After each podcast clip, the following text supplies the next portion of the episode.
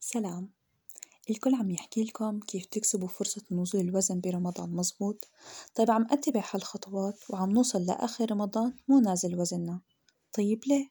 لأ ومنتضايق كمان مين قالكم إن السعادة بتيجي على طبق جاهز؟ السعادة بتيجي لما تعرف أسباب المشكلة وتعرف تحلها طيب شو هالأسباب يلي بتمنع الشخص من نزول الوزن برمضان؟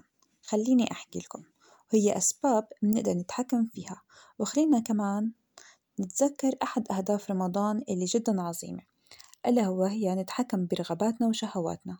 ولو فهمنا هالهدف منيح صدقوني هتحققوا أهدافكم الصحية خلال هالشهر الفضيل. بعرف طولت عليكم؟ لهيك خلينا ندخل بالأسباب. السهر طول الليل وعدم انتظام ساعات النوم والنوم لوقت متأخر. ما بعرف مين رابط صراحة رمضان بالسهر الفجر والنوم لوقت متأخر.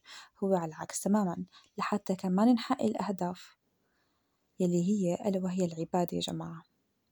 عدم الحركة والكسل بحجة تعبان صايم وهذا الشيء خطأ كبير كبير كبير يا جماعة.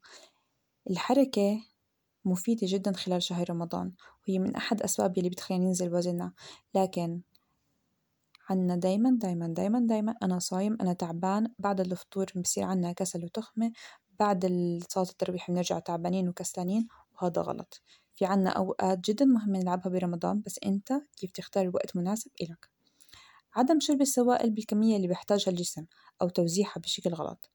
عدم القيام من طاولة الفطور إلا عند التخمة والشبع المفرط وهذا أهم وأخطر سبب أنتوا عم تصدموا الجسم والجهاز الهضمي. ويا من أكتر المشاكل اللي بتصاحب هالجهاز برمضان خصوصا مثل إمساك ونفخة وغيره. أحكيكم عنهم بالمرات الجاية إن شاء الله. وهيك عم بتضروا حالكم. طيب ليه؟ ما هنموت من الجوع الكاذب اللي بصير عند الإفطار كل هالقد يا جماعة. فلنتفكر تمام؟ تناول الحلويات والعصائر المحلاة. ويا عيني ويا سلام لسه عم أحكي لكم إنه رمضان للتحكم بالشهوات والرغبات. بعد الفطور طبيعي الجسم هيتطلب منك حلو اللي هو بده طاقة. جسمنا على فكرة ذكي بس كونوا أذكى منه. وفعلا إذا هون مفتاح ذو حدين يا بترد يا بترد عليه. وابقى سلملي على وزنك أو ما بترد عليه بتتصرف بذكاء. لتجبره يستخدم دهونه ليحصل على الطاقة يلي بده إياها وهيك وزنك حينزل برجع بقولكم وبوصيكم خلونا نكون أذكياء ونحن يلي نتحكم بجسمنا مو العكس. وبالأخير قليل دائم خير من كثير منقطع. ما تحسوا بضغط النزول الوزن خذوا الأمور براحة وبتروي. افهموا جسمكم منيح لتحققوا بالنهاية الهدف. بحب ومن دون إرهاق. ورمضان مبارك عليكم بالصحة والعافية.